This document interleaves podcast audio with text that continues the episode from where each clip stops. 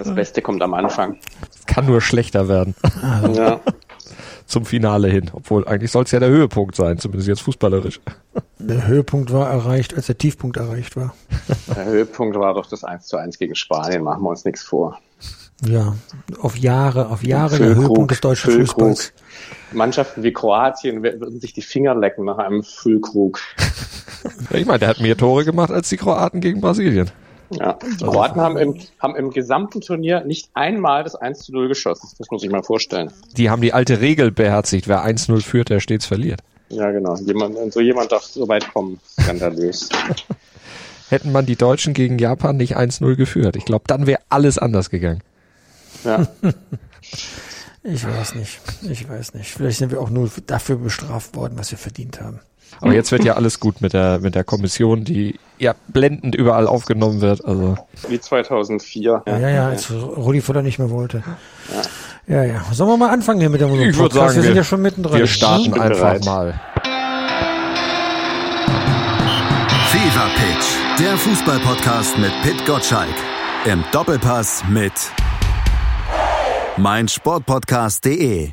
Denn wir haben ja ein paar Fragen, die wir klären müssen. Wie war die WM 2022? Wer wird das beste Team der Welt? Wer der Star des Turniers? Und wer ist eigentlich der größte aller Zeiten? Also wir haben heute ein paar Fragen der Superlative zu klären zum Jahresabschluss hier im Fever Pitch Podcast. Standesgemäß mit Asmus und Gottschalk. Hä? Die Fips Asmussen meinst du? Ich hatte jetzt eigentlich nur auf die ersten beiden Buchstaben und das Wort Ass vom Klang her und Goat. Also Das wir zwei, äh, ich wollte uns ein bisschen größer machen. Nein, weil ich ja, weil ja in mir französisches Blut fließt, bin ich allenfalls Pierre Gottschalk. Aha. Ach, du hast französisches Blut. Ich habe italienisches Blut. Da trifft sich das doch hervorragend, dass wir auch noch jemand mit griechischem Blut dabei haben. Ja, ich bin Europameister, sag ich mal. Alex Steudel. Okay, ich bin der Einzige, der quasi Blut in sich hat, dass es erstens zur Weltmeisterschaft geschafft hat und zweitens auch noch bis zum Finale. Na super. Zumindest muss mich, trotzdem muss ich mich mit euch beiden unterhalten. Mit einem Halbgriechen und einem Halbitaliener. Es Na, ehrt dich. Na, ich bin, glaube ich, nur ein Sechzehntel Italiener, also irgendwo vorfahren. Also ganz, ganz wenig, aber ich bin da sehr stolz drauf. Also von daher, das ist, äh, ist, ist schon wichtig. Aber ich meine, du bist ja dann äh, Titelverteidiger, aktueller Weltmeister, dass du uns überhaupt äh, empfängst. Das, Das, ist ja das, schon. das erklärt ja deine emotionalen Ausbrüche Eben. jetzt in fast vier Jahren Podcast, Fever Pitch Podcast. Kannst mal sehen, wo mein südländisches Temperament herkommt. Das sollten wir vielleicht auf Französisch machen, den Podcast jetzt, wenn so Je peux viele... parler français, un peu. Ah, oh, très bien, Ah, très bien. oui, Très oui, bien, Baguette. très Das, das war übrigens einer der schönsten Einstiege in einen Text, den ich je gelesen habe, von dem legendären Bernd Hildebrand. Alex Steudel kennt ihn, Kolumnist bei, bei der Münchner Abendzeitung. Es ging um die Hochzeit äh, von äh, Lothar Matthäus. Er hat Lolita Morena geheiratet und das Ganze auch in äh, französischer Sprache. Und das, äh, der Einstieg in den Text ging so, für diesen Moment hat Lothar Matthäus monatelang Französisch gebüffelt. Oui, sagte er dem Standesbeamten.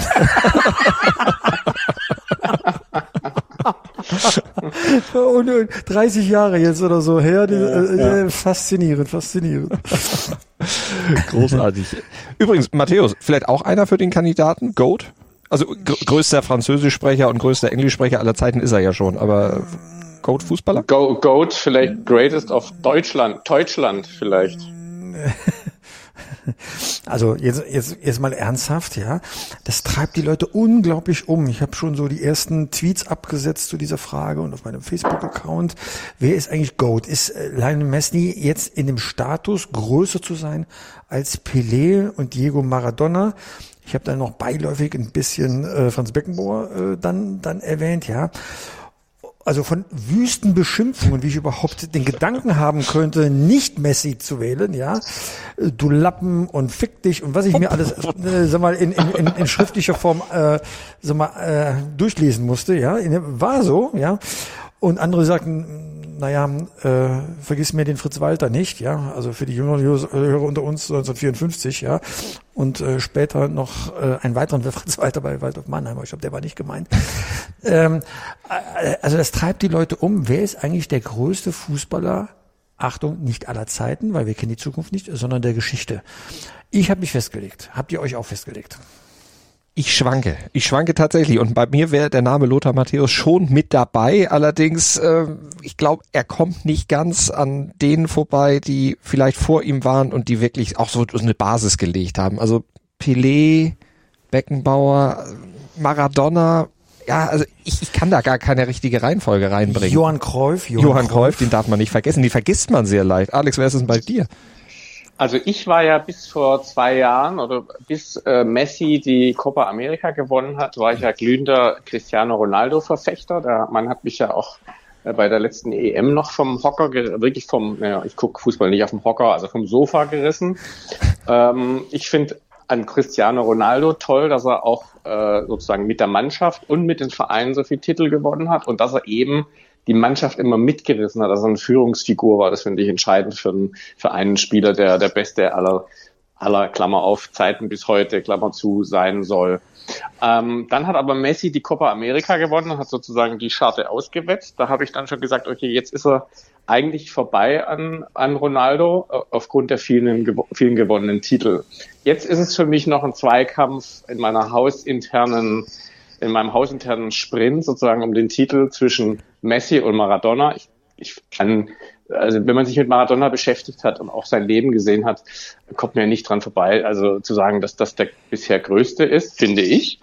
Aber für mich entscheidet sich jetzt am Sonntag, ob Maradona es ist oder ob ähm, Madonna wollte ich gerade sagen, ob Maradona es ist oder Messi, weil wenn Messi am Sonntag Weltmeister wird, dann hat er, ist er nicht nur, was ja alle, die irgendwie mit Fußball zu tun haben, sagen, niemand hat je besser am Ball gespielt und nie besser den Ball behandelt, nie über einen längeren Zeitraum erfolgreich sowieso äh, und hat dann Weltmeisterschaft, äh, Copa America, quasi die Europameisterschaft gewonnen, die Champions League gewonnen, also unglaublich viele Titel gewonnen und halt eben über einen wahnsinnig langen Zeitraum. Deswegen gibt es für mich überhaupt keinen Zweifel, wenn äh, Messi am Sonntag Weltmeister wird, ist er der größte aller Zeiten.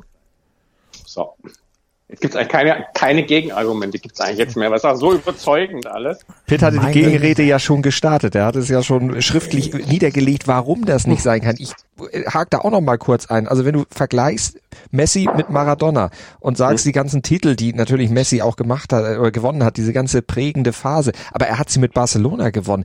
Maradona hat Süditalien auf die Fußballlandkarte gebracht, hat Napoli nach vorne ja, gebracht. Also aber das da wird ja auch viel, ja, das ist wirklich schön, aber das, da wird ja auch viel verherrlicht. Der hat ja nicht mal den Landesmeisterpokal gewonnen, der hat den UEFA Cup gewonnen, der hat den einen UEFA Cup gewonnen und war Weltmeister. Und das zu erreichen, um gegen Champions League Siege, nationale Meisterschaften äh, in zwei Ländern, Europa, äh, Copa America, Weltmeisterschaft, wenn er sie gewinnt. Das heißt, das reicht ja vorne und hinten nicht. Aber mit einer Mannschaft, wo nicht irgendwie ein Xavi und ein Iniesta noch dabei war und irgend so, so ein Glatzkopf da an der, an der Seite Riesenleistung, stand. Riesenleistung, aber das qualifiziert er nicht zum, zum dem besten Spieler der Welt äh, bis heute sich zu qualifizieren. Und ich bin ein riesen Maradona-Fan, das haben wir nicht vergessen.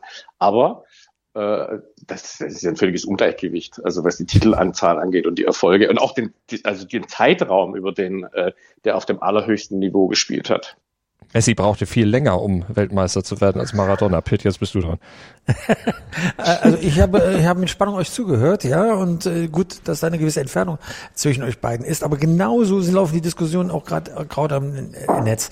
Also ich finde zum Beispiel schon, Alex, da bin ich anderer Meinung als du, dass Maradona mit seiner Spielweise prägend war. Er hat nicht nur Historie geschrieben, ich denke nur an das Hand Gottes, sondern auch hat das Tor des Jahrhunderts geschossen, 1986, ähm, sondern auch diese Argentinier, die ja schon immer raubeinig waren, ihnen eine, eine, eine, eine Klasse gegeben, die sie vorher nicht hatten. Und er war nicht nur der Unterschied, äh, äh, die Mannschaft war mit ihm eine komplett andere ähm, ähm, in den 80er Jahren. Und äh, er ist zur Ikone aufgestiegen. Den Messi-Fußball kann ich so noch nicht erkennen. Er entscheidet auch Spiele, ja, aber nicht das Spiel hat er verändert. Das war bei Maradona schon, wie ich finde, anders. Aber über beidem schwebt für mich sowieso, und da sage ich nur ein einziges Argument, nämlich das Wort drei. Über allem schwebt nochmal Pelé. Einer, der dreimal Weltmeister wird, an entscheidender Stelle Rückschläge überwunden hat und dann von 1958 über 62 bis 1970, also zwölf Jahre, ähm, die Weltmeisterschaft prägt, ja, mit der Delle 66, aber trotzdem wieder zurückkommt. Also da kann doch kein Weg an Pelé vorbeikommen, der auch über 1000 Tore geschossen hat und aus dem Nirgendwo kam und auch nirgendwo gespielt hat, aber trotzdem Weltfußball beherrscht hat, ja, mit, mit seinen Kameraden natürlich dann in der Mannschaft, ja, aber die wechselten und er war die Konstante über zwölf Jahre. Ich finde, ähm, beide kommen nicht an Pelé ran. Ja, Pelé hat halt den großen Makel, dass er halt nie, in, äh, natürlich mit der Nationalmannschaft gigantisch und viele Spiele und natürlich wahrscheinlich ein sensationeller Fußballer. Ich kenne es ja auch nur aus dem Fernsehen, weil ich zufällig sozusagen ein bisschen Also später damals Abitur wurde. gemacht, als er, ja. als er das zweite Mal Weltmeister wurde. Aber er hat natürlich nie den auf dem europäischen höchsten Level äh, gespielt. Das wäre natürlich schon spannend. Also ich sage jetzt nicht, dass er das nicht gekonnt hätte, aber wir wissen es halt einfach nicht. Wir wissen nicht, wie er sich da äh, geschlagen hätte damals. Das ist einfach Fakt. Er hat einfach sich da in Südamerika rumgetrieben, äh, während der, der spannendste Fußball äh, in Europa gespielt wurde, sage ich jetzt einfach mal. Äh, Und das ist natürlich schon ein kleiner Makel, dass man eben nicht weiß, ähm, wie das äh, gelaufen wäre, wenn er hier gespielt hätte. Aber finde zu ich. der Zeit hatte der europäische Fußball natürlich nicht die Bedeutung, die er heute hat. Es gab ja noch nicht mal, als er Weltmeister wurde, eine Europameisterschaft. Die ist ja erst in den 60er Jahren und auch gegen Widerstände eingeführt worden. Übrigens genau so, wie wir heute Widerstände zeigen gegen die Nations League. So fing das auch mal mit der Europameisterschaft mal an. An der ersten nahm Deutschland gar nicht teil.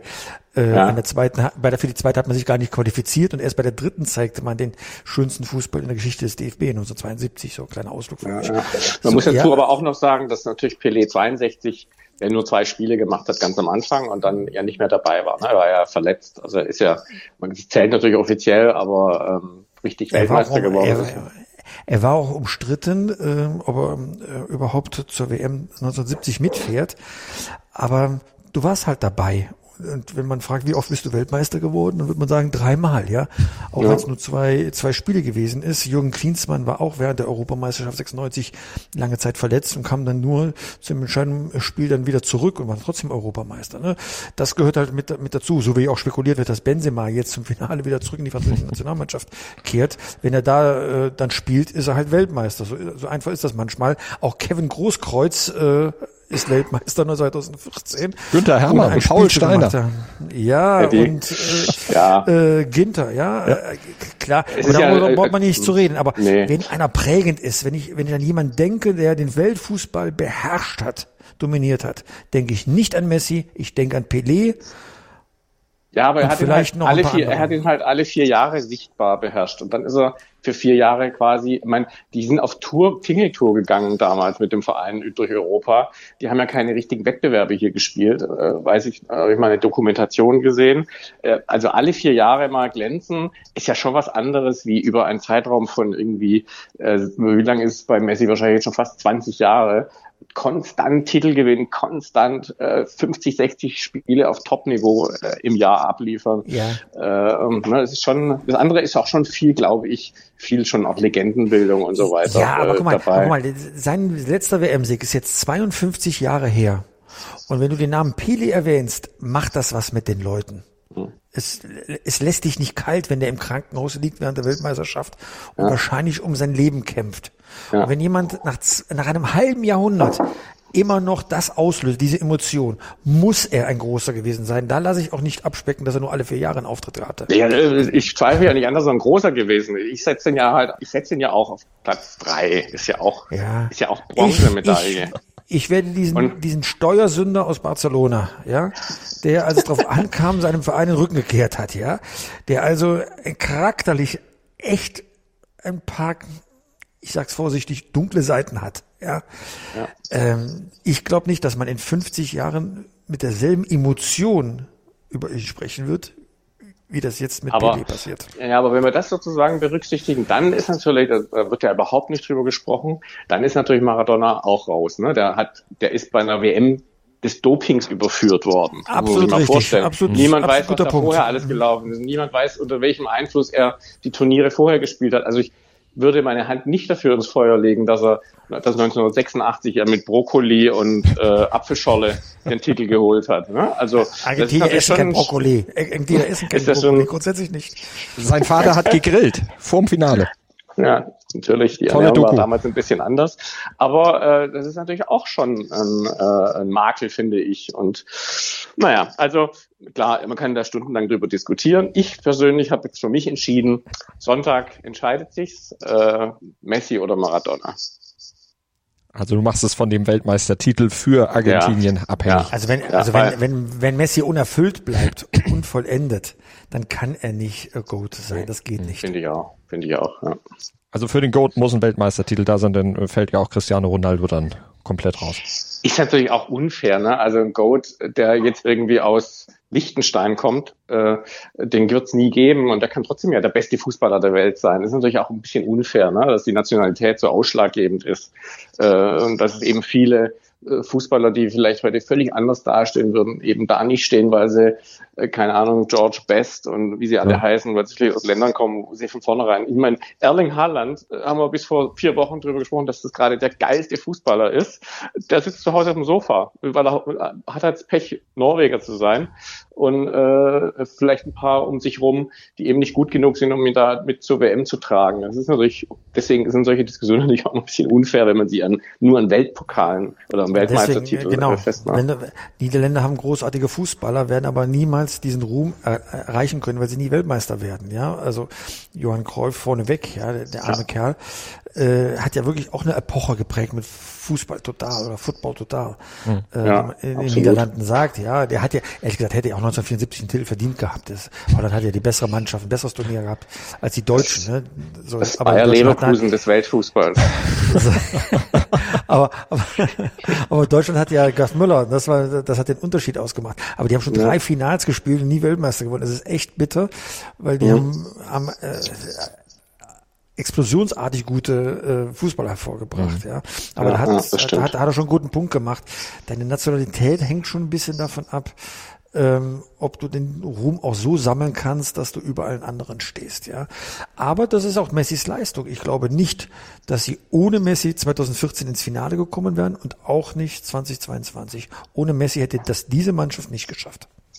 Er ist ein richtiger Anführer jetzt mittlerweile mhm. geworden und äh, spielt ja auch anders als noch vor ein paar Jahren, spielt natürlich alters entsprechend bisschen dosierter, aber eben mehr mit Auge und eben mit seiner ganzen Erfahrung, ganzen Routine, die er da einfach hat. Und die so wie Alex, so wie Alex Schreide schreibt, ne? Ein bisschen mit Auge. äh, Nein, ich finde das so, ich finde das wirklich unglaublich, wie, wenn ich das sehe, wie der spielt der spielt genauso wie ich früher, bloß dass ich einfach die ganze Zeit angeschrien wurde von zehn anderen, was ich mir erlauben würde, die ganze Zeit so rumzustehen und einfach nur zu warten, bis der Ball kommt und dann irgendwie versuchen, ein Tor zu schießen. Und der macht das einfach so. Das ist echt frech. Ne? Also das ist ja teilweise, wenn man da mal drauf achtet, das ist ja Wahnsinn. Also der, der geht ja wirklich, also der spaziert ja wirklich über den Platz, solange er nicht am Ball ist. Für den Rest des Jahres nenne ich jetzt dich, dich jetzt den Messi des Sportjournalismus. Ich hatte irgendwann zu Alex auch schon mal gesagt, als er dich vertreten hat hier im Podcast, zeigt der Welt, dass du besser bist als Gottschalk.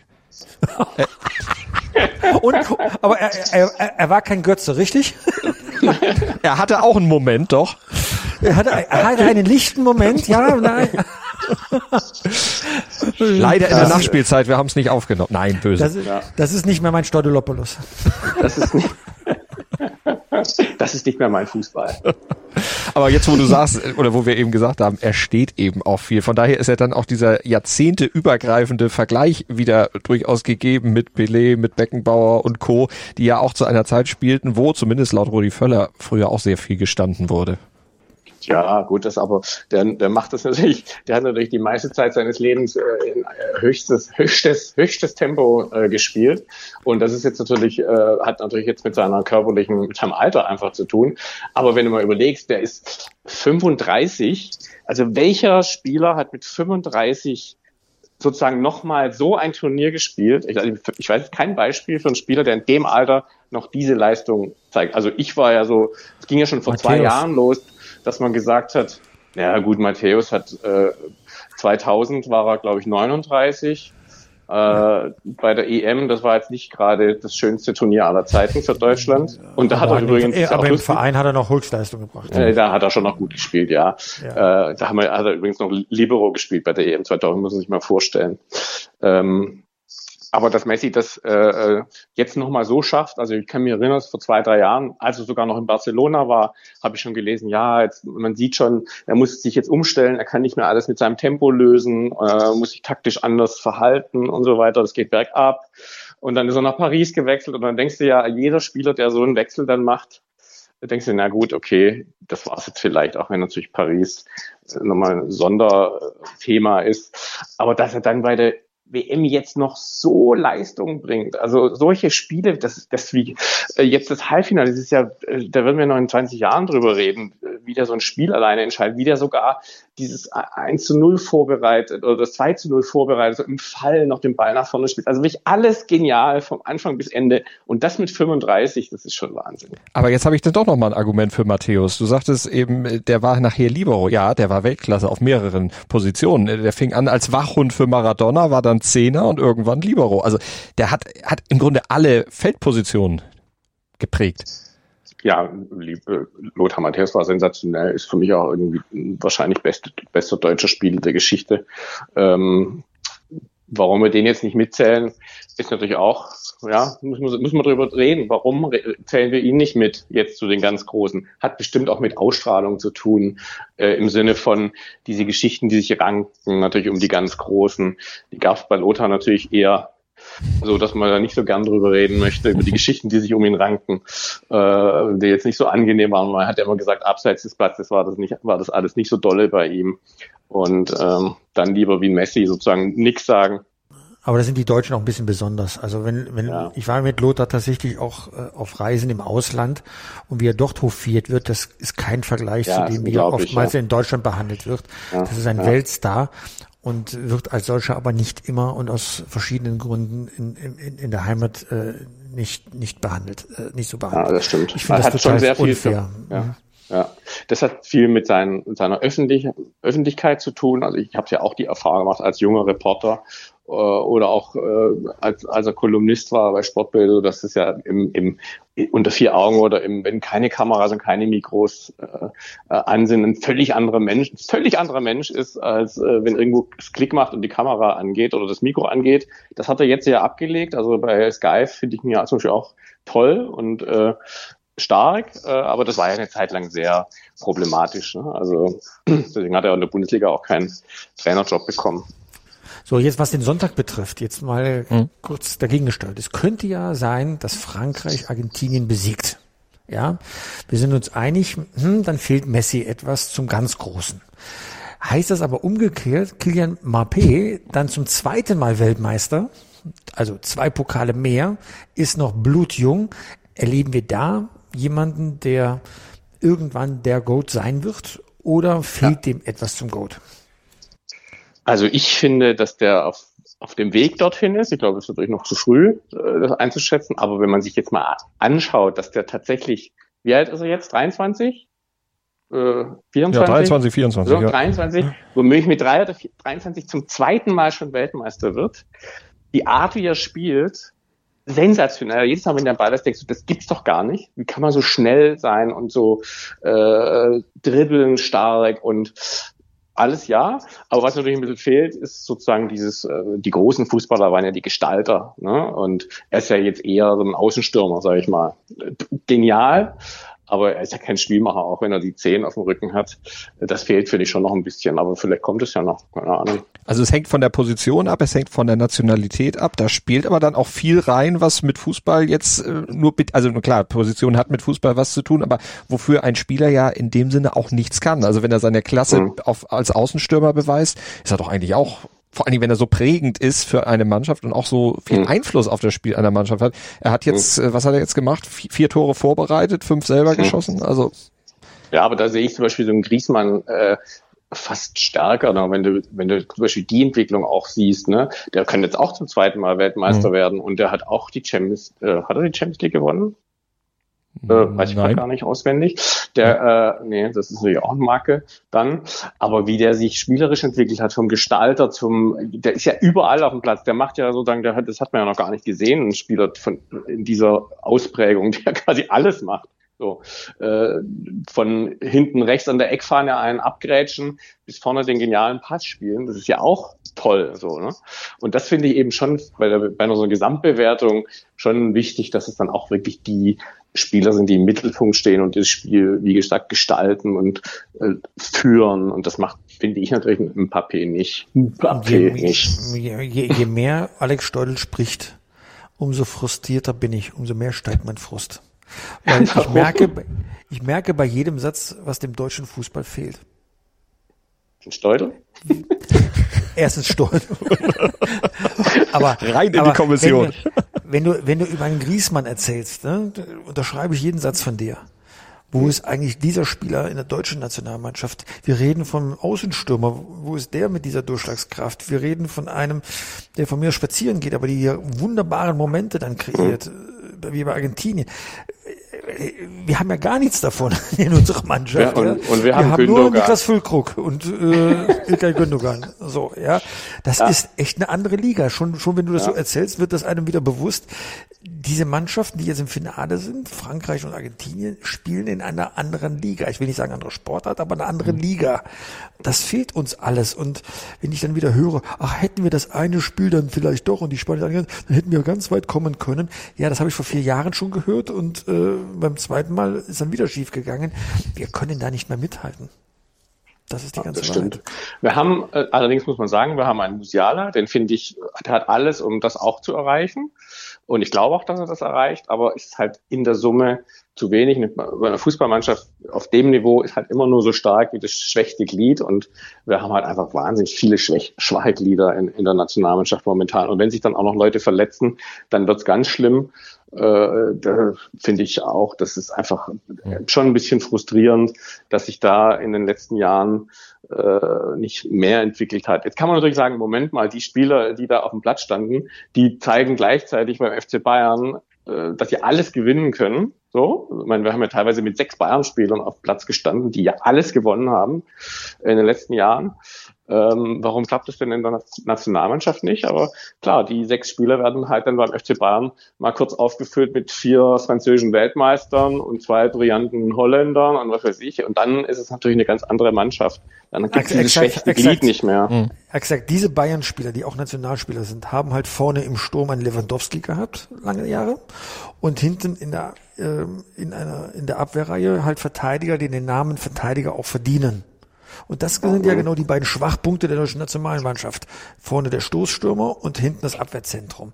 Und äh, das hat Bayern natürlich erkannt, sonst hätten sie da wahrscheinlich auch deutsche Nationalspieler hingestellt, wenn es die denn gäbe. Sie gibt es aber nicht. Man hat ja aus gutem Grund Niklas Süle gehen lassen, ja, weil man ja. wusste, der Mann wird uns nicht auf dem Level halten, auf dem wir gerne spielen wollen. Die Dortmunder haben sich gefreut, weil sie dachten, naja, da haben wir den Engländern den abspenstig gemacht. Jetzt hat man gesehen, wenn man sich da eingekauft hat, ja, und ähm, so geht halt dann eine WM aus deutscher Sicht dann ziemlich traurig zu Ende. Aber ich persönlich erfreue mich einfach an dem Fußball, den jetzt die Franzosen und die Argentinier gezeigt haben. Mein WM-Tipp war ja auch immer Argentinien. Mhm. Ähm, Steudel wird nachher wieder eine Gehässigkeit loswerden wollen, äh, was das Tippspiel betrifft, ja. Aber ja, ich, ich finde, also ich finde auch, es sind die zwei Mannschaften durchgekommen durch das Turnier, die es auch wirklich verdient haben. Ja, die spielen übrigens auch besser als die Brasilianer. Die Brasilianer vermisse ich überhaupt nicht, habe ich mhm. überhaupt nicht vermisst im, im, im Halbfinale. Die, die tanzen so schön nach Toren. Ja, das war genau. dieses dieses Getanze und dieses Blondiere, das geht mir so auf die Nerven. Das ist echt. Ich habe die viel, also ich habe Brasilien tatsächlich äh, als Weltmeister gesehen, weil als ich den Kader bei der Bekanntgabe sah, dachte ich, das kann ja wohl nicht wahr sein. Das ist ja wirklich unfassbar, was die da mitbringen. Da sitzen ja Leute auf der Bank, das glaubst du gar nicht. Aber äh, das ist einfach dieses Getue und so weiter. Da hatte ich eigentlich äh, äh, gehofft, dass sie sich da ein bisschen äh, zusammenreißen. Aber die fahren ja schon, äh, die, die Nationalhymne, die singen die ja schon mit, dass sie danach überhaupt keine Kraft mehr zum Spielen haben. Und äh, das ist alles so viel Getue drumherum. Das ist ja alles schön und gut, aber äh, das ist nicht das, was man erwartet, wenn man, wenn du dann natürlich siehst, wie die Argentinier äh, rackern. Und äh, mein Argentinien-Holland war für mich das, das beste Spiel seit vielen, vielen Jahren, das ich gesehen habe. Es war einfach großartig, weil es mich so vom Hocker gerissen hat. Das war einfach Kampf und Leidenschaft und alles. Und nicht dieses, ah, oh, der hat mich jetzt gefault, jetzt drehe ich mich auf den Boden und jetzt habe ich ein Tor geschossen, jetzt nochmal zu neun und rufen noch die Ersatzspieler alle her und dann besprechen wir noch kurz, welches Tänzchen wir jetzt machen und äh, wer sich als nächstes die Haare färbt, das, das ist mir einfach, das geht mir zu weit weg vom, vom, äh, vom eigentlichen von der, wie Uli Hoeneß mal gesagt hat, von der reinen Lehre des Fußballs. Aber es ist ja auch so, ich meine, das wird ja jetzt auch kritisiert, es ist jetzt nicht der hochklassigste Fußball, den beide Mannschaften spielen. Also das, äh, das was du eben mit Arbeit und so beschrieben hast. Jan Henkel hat das mal 2012 äh, nach dem Champions League von Chelsea beim Finale da Horm den Chelsea-Trainer gefragt, ihr habt jetzt gewonnen, aber war das auch schön? Ist aber ja nicht wichtig eigentlich. Mhm. Ja, das hängt natürlich damit zusammen, dass sich die, die Taktik natürlich total in Richtung äh, Vermeidung verändert hat. Also viele Mannschaften stehen da, das sieht man ja, wie so, wie so ein großes, Vie klein, großes Viereck auf dem Platz, ein enges, das irgendwie in zwei, zwei bis drei Reihen alles komplett dicht macht. Und die Mannschaften kommen ja nicht mal mehr dazu, irgendwie den Ball ins hintere Drittel rechts oder links zu kriegen. Und damit ist alles zu. Das ist ja inzwischen nur noch äh, Abwehrschlacht und Defensive und das hat sich ja in den letzten Turnieren schon abgezeichnet. Das ist ein bisschen schade für den Fußball, aber das ist halt die Entwicklung äh, und natürlich tun sich dann selbst die besten Mannschaften schwer, dagegen Lösungen zu finden. Die Deutsche ist diejenige, die die allerwenigsten Lösungen dagegen findet. Die bricht ja sofort in ihre Einzelteile, so wie eine Mannschaft so spielt und selbst die Top-Mannschaften brauchen ja ewig, um dann mal einmal durchzukommen und äh, so, so einen Riegel zu knacken. Der Fußball als Ganzes ist nicht attraktiver geworden, das muss man wirklich sagen. Was erwartet ihr denn für ein Spiel jetzt am Sonntag zwischen Argentinien und äh, Frankreich? Ich habe meine Termine alle auf Elfmeterschießen äh, äh, angelegt am Sonntag. ich, ich will dieses Spiel unbedingt sehen und ich werde ein Husarenstück ähm, hinlegen. Ich bin ja um 11 Uhr im Doppelpass. Der Doppelpass geht mhm. bis 13.30 Uhr und mein Flieger nach Hamburg um 14.10 Uhr so dass ich dann pünktlich um wow. 16 Uhr dann in Hamburg äh, dann das Spiel im Kreise meiner Liebsten angucken kann. Ja, oder du siehst es im Kreisen über Hamburg. Wenn hier der Blitzregen oder Blitzeis. Aber man kann ja im, Fern im, man kann ja im Flugzeug inzwischen auch äh, äh, zumindest bei manchen Fluggesellschaften über WLAN äh, Fernseh gucken. Das ist zwar ein teurer ja, Spaß, aber macht macht total Sinn. Das ist das, was man sich so wünscht. Ich habe mal Bayern gegen Dortmund im Flugzeug gesehen, über dem Atlantik. Es hat tatsächlich funktioniert, auch live. Hätte mal mhm. die Gesichter der Leute im Flugzeug sehen sollen. Ja, das war der Unterschied. Du guckst im Flugzeug, ich im Stadion. Okay, gut. Alle scharen sich um deinen Sitz wahrscheinlich. Endlich mal im genau. Alle so. mussten auf, ständig auf Toilette. So, so jetzt sag das kurz genau mit dem Tippspiel, was du mit dem Tippspiel sagen wolltest, damit ich es ja, ja, hinter mir nein, habe. Ich bin doch so bescheiden, ich bin so bescheiden. Er also gut, wenn du unbedingt willst. Ja, bitte mach mal. Ich liege im, ich liege im Sport 1 Tippspiel vor allen allen Experten äh, bei Sport 1, ob die Effenberg heißen, wie sie auch immer heißen, sogar vor äh, einem gewissen Pitt Gottschalk. Äh, und ich liege, wie viel machen damit insgesamt? 8.000? 11.000, 11.000, 11.000. 11.000 und ich liege auf Platz 200. Das möchte ich jetzt mal anmerken. Es könnte natürlich sein, dass ich noch ein bisschen zurückfalle, weil ich glaube, am Schluss werden ja noch die Bonuspunkte verteilt. Und mhm. äh, da werde ich jetzt mit Brasilien nicht so weit kommen. Es sei denn, es gibt noch eine große Überraschung am Tag. ähm, aber äh, ja, da habe ich, äh, ich kann es selber nicht fassen, weil ich ja eigentlich der schlechteste Tipper der Welt bin. Aber seit ein, zwei Jahren habe ich, hab ich einen Lauf. Ich kann Fußball riechen sozusagen. Und er schätzt oh die FIFA nicht, was da noch alles möglich ist. Ja, genau. Wer ist auf die Idee gekommen, Alex Steudel in diesen Podcast einzuladen? Wer, wer macht so einen Quatsch? War doch keine ja. so schlechte Wahl, ihn reinzuholen. Ein, ein, ein, ein Halbgrieche, ein Sechzehntel Italiener und ein Viertel Franzose versuchen über den deutschen und internationalen Fußball zu sprechen. Das kommt aber raus. Ja, so sieht's aus. Ich meine, mehr Expertise geht auch nicht. Wie viele Weltmeistertitel äh, vereinigen wir auf uns? Also, also ich äh, würde sagen, da ich halber Grieche und halber Deutscher bin, äh, äh, vier halbe sozusagen. vier halbe. Das äh, wäre ein guter äh, Start gewesen vor dem Podcast. Ja, dieser, dieser Podcast hat den Namen Two and a Half Man. Sehr witzig. Ja, ja. Und jeder darf sich jetzt aussuchen, wer die zwei Männer und wer der halbe ist. Das ist geklärt. Also. ich sag dazu jetzt nichts mehr. Ich sag nur äh, Platz eins im Tippspiel. Zu, zumindest in dieser Runde hier. Ich habe nämlich nicht mitgespielt. In dieser Runde. Ich, ich habe mich gar nicht qualifiziert. Ach, du hast nicht, du bist äh, in der, in der WM-Quali, Tipp-Quali gescheitert. Ja, ich bin, glaube ich, angemeldet, aber habe nicht getippt oder irgendwie so. Also es ist, ich Ab, vergesse das immer bei diesen Tippspielen. Abgerechnet wird am Sonntagabend und ich weiß ja, was ich meine Bonustipps sind und da werde ich mal kurz ja, ja, du hast, werden die, du hast, achso, du hast, Frank, du hast Frankreich oder Argentinien gesagt? Getippt? Frankreich. Argentinien. Argentinien. Argentinien. Ja, dann kriegst du ja nichts am Sonntag, weil Frankreich gewinnt ja. Wir werden es sehen. Nach dem Elfmeterschießen. Also ein wunderbarer Sonntag, Fußballsonntag steht uns dann ins Haus. Äh, ein wunderbares Fußballjahr im weiteren Sinne geht dann auch jetzt zu Ende. Das war der letzte Fever Pitch Podcast für dieses Jahr, aber Kleine Drohung, wir kommen wieder. Rechtzeitig vor der Bundesliga sind wir wieder da. Wie sieht's mit dem Newsletter aus, ihr beiden? Macht ihr zwischen den Tagen? Nein, ihr fangt auch erst wieder Ja, zur wir, Bundesliga. wir, wir machen jetzt auch ein paar Tage frei und ich freue mich noch mehr auf den Doppelpass am, am Sonntag tatsächlich, weil wir jemanden da haben als Stargast, der uns an die gute alte Zeit erinnert, als Deutschland noch wer war im, im Weltfußball, nämlich Andreas Brehme, den Finaltorschützen von 1990. Wir erinnern uns. Elfmeter unten li- links rein gegen Argentinien. Legendär, legendärer Elfmeter. Der Mann, der dafür gesorgt hat, dass Deutschland auf Jahre hinaus unschlagbar war. Goicochea wusste alles, nur halten konnte er ihn nicht. Halten konnte er ihn nicht. Gerd Rubenbauer. ja. Ja, und Lothar Matthäus fummelte an seinen Schuhen rum derweil. Ja, ja. Ja, die gebrochene zum- Sohle zur so viel Halbzeit. zum, vielleicht wäre er Goat, wenn er, wenn er das Tor gemacht hätte. Hätte, Aber hätte. Fahrradkette. Nein, Lothar hat gesagt, Lothar hat gesagt, wäre, wäre Fahrradkette, hat Lothar gesagt. Genau. Ja, das fand ich auch sehr schön.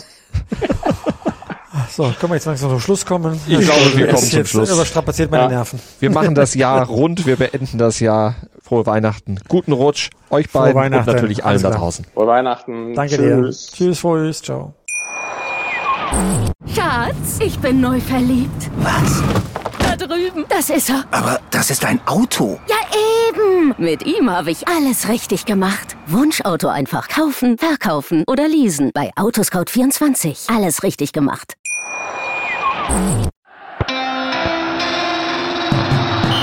Fever Pitch, der Fußballpodcast mit Pit Gottschalk.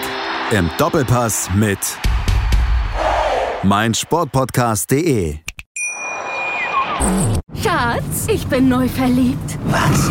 Da drüben. Das ist er. Aber das ist ein Auto. Ja, eben. Mit ihm habe ich alles richtig gemacht. Wunschauto einfach kaufen, verkaufen oder leasen. Bei Autoscout24. Alles richtig gemacht.